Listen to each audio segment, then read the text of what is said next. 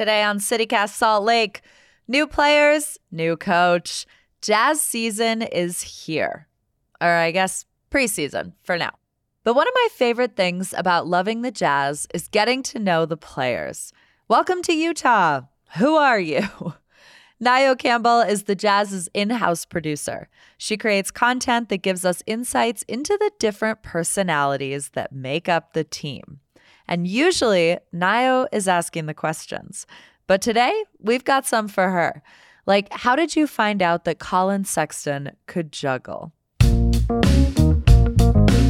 It's Thursday, October 6th, 2022. I'm Ali Vallarta, and this is CityCast Salt Lake.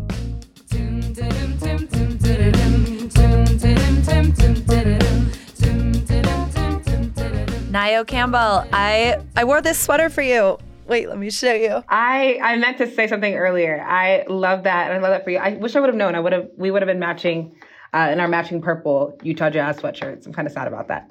It's the I love the rebrand. Yeah. I stand alone, I think, but I like it. no, you don't stand alone. You don't stand alone. We love the rebrand. We're gonna keep putting that messaging out there because I think right. the the rebrand is absolutely amazing.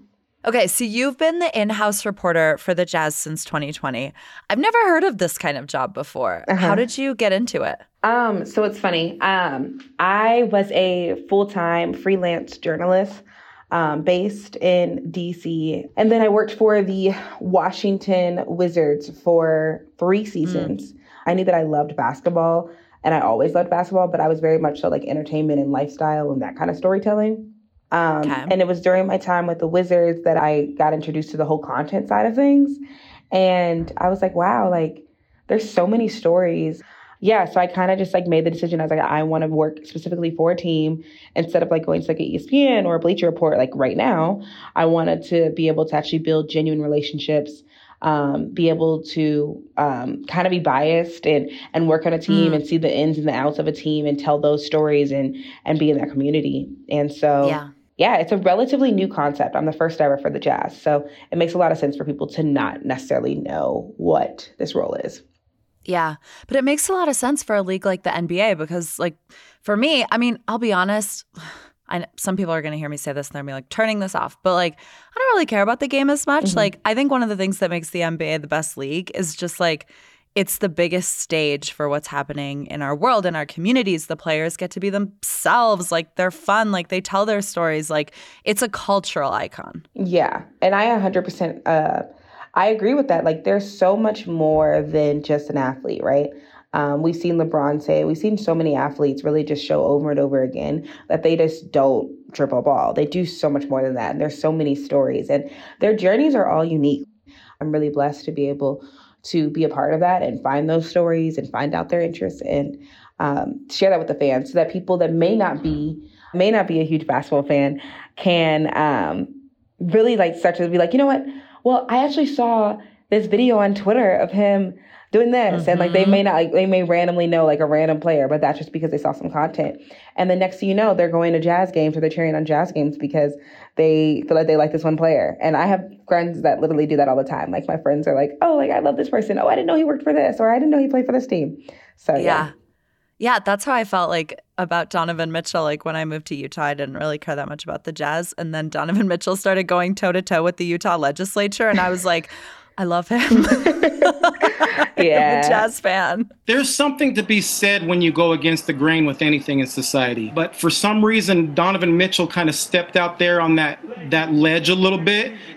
And he just let it be known that he has a very particular voice coming from a community. And, and he, he pushed that threshold. Uh, that was a pleasure to work with Donovan and be able to tell a small part of his story. So yeah, he was a smart guy. We're the same age, and it's always like, wow, like I'm just so impressed with all of that he was able to do. Salt Lake City, what if this is the year you host Easter dinner or brunch? Harmon's makes big meals easy to prepare with delicious holiday specialties made from scratch. Just heat and serve, baby. Lay a pre cooked honey ham on the table and absorb the compliments from your family or friends.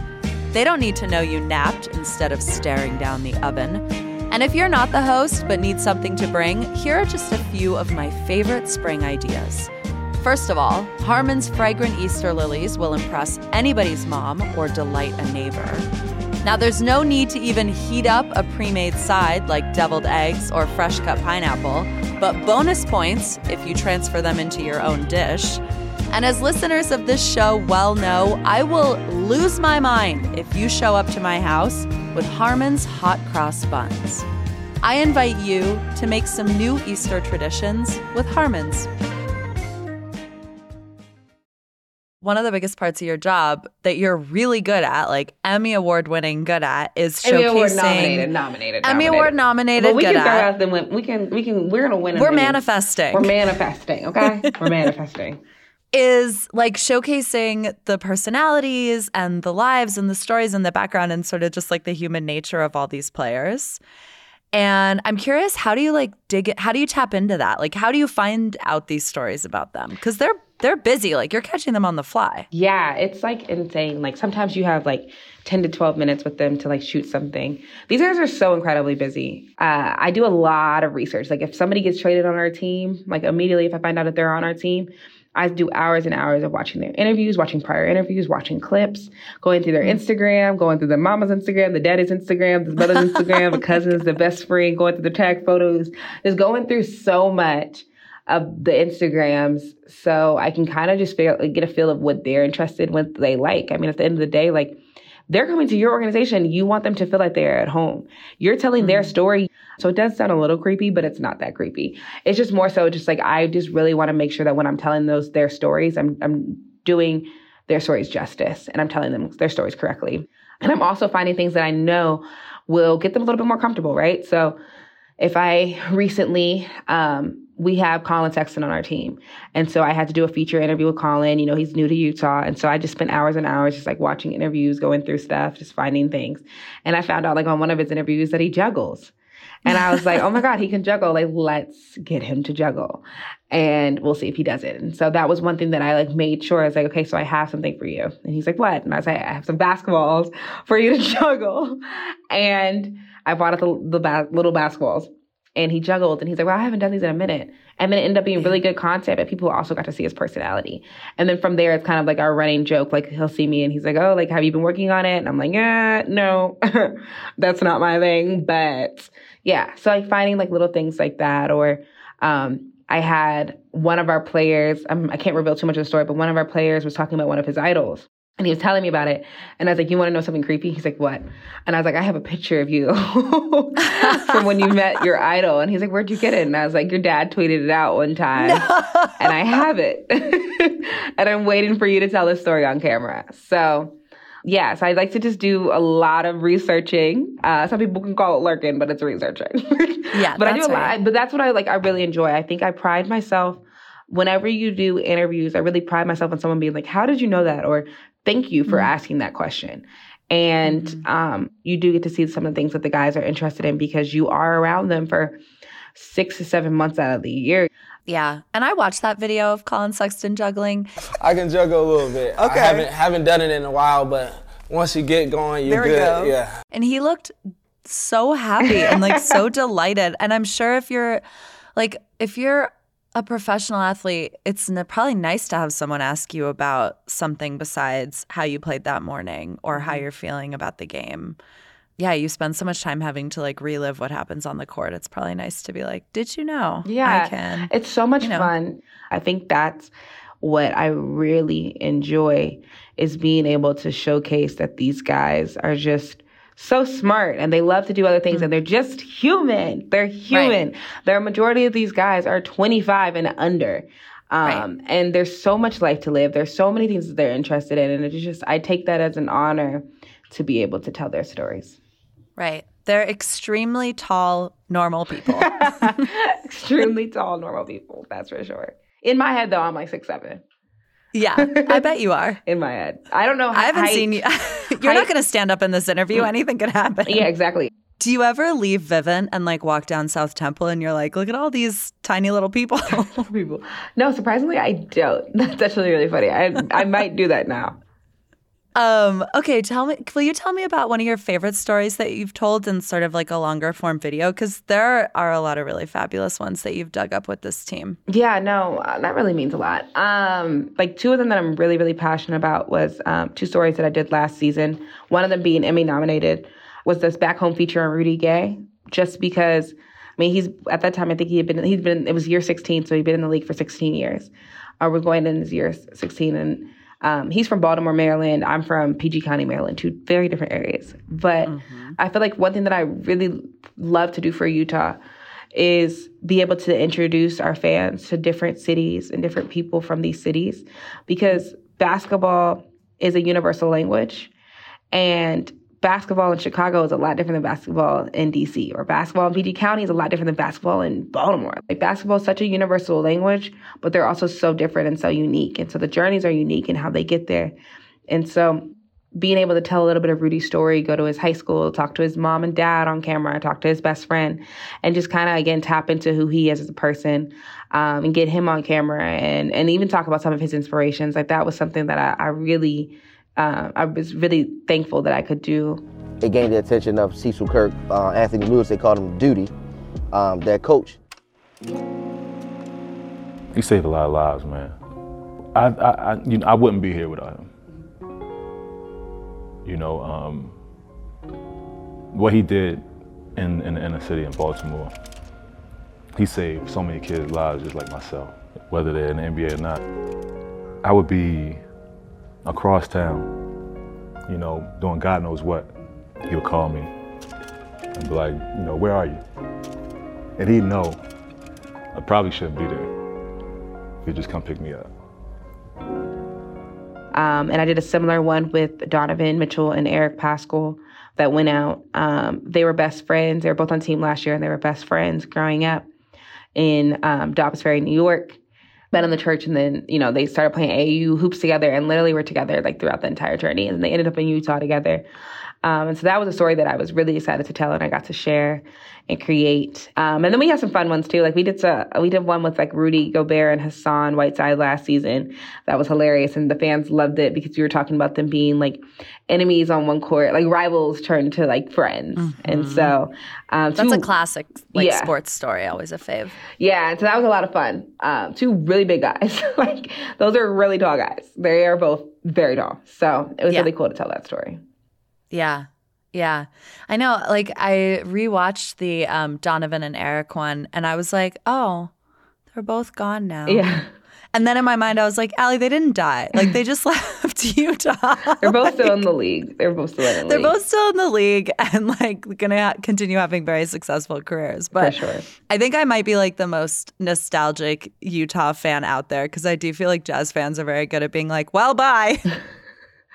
Jazz fans I love jazz fans so much because they are just like, I remember as a kid, like I didn't get to experience jazz fans or see them on television much because I'm from the East Coast.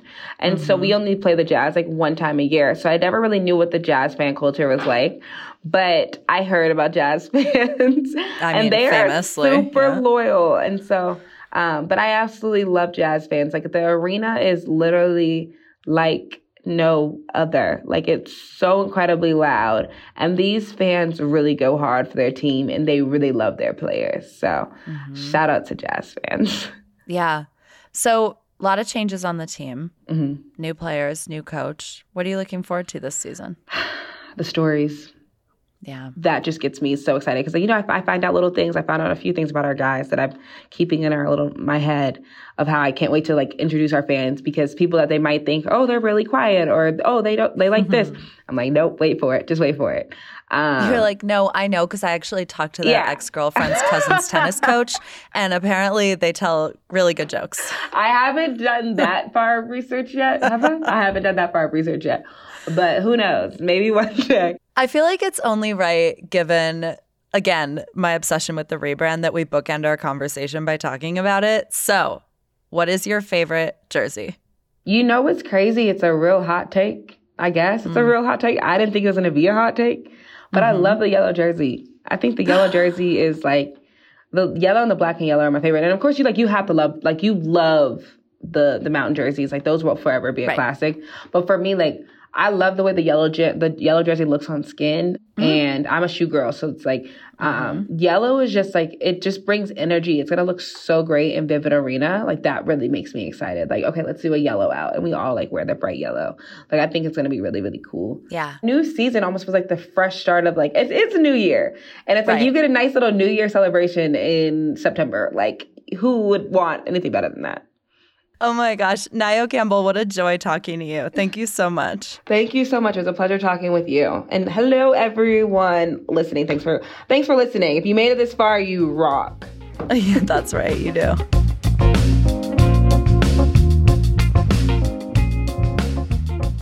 This weekend, the Jazz returned to Salt Lake after kicking off preseason in Canada.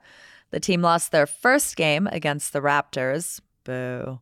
But headed to Portland where they won on Tuesday night. Fans were happy to see some surprisingly good defensive play from this team. If you want to check out the lineup, our new coach, and see the redesigned court, the team is playing a scrimmage this Saturday morning. It's free to anyone who wants to come down to Vivint and check things out. Doors open at 10:30 a.m. Game starts at 11. You don't need a ticket. Nayo will be hosting, and producer Ivana Martinez and I will be in the stands. Did you know that Utah is the youngest state in the union? Our average age is 30. And now we have the youngest coach in the NBA. That's right, Will Hardy. Welcome to Utah.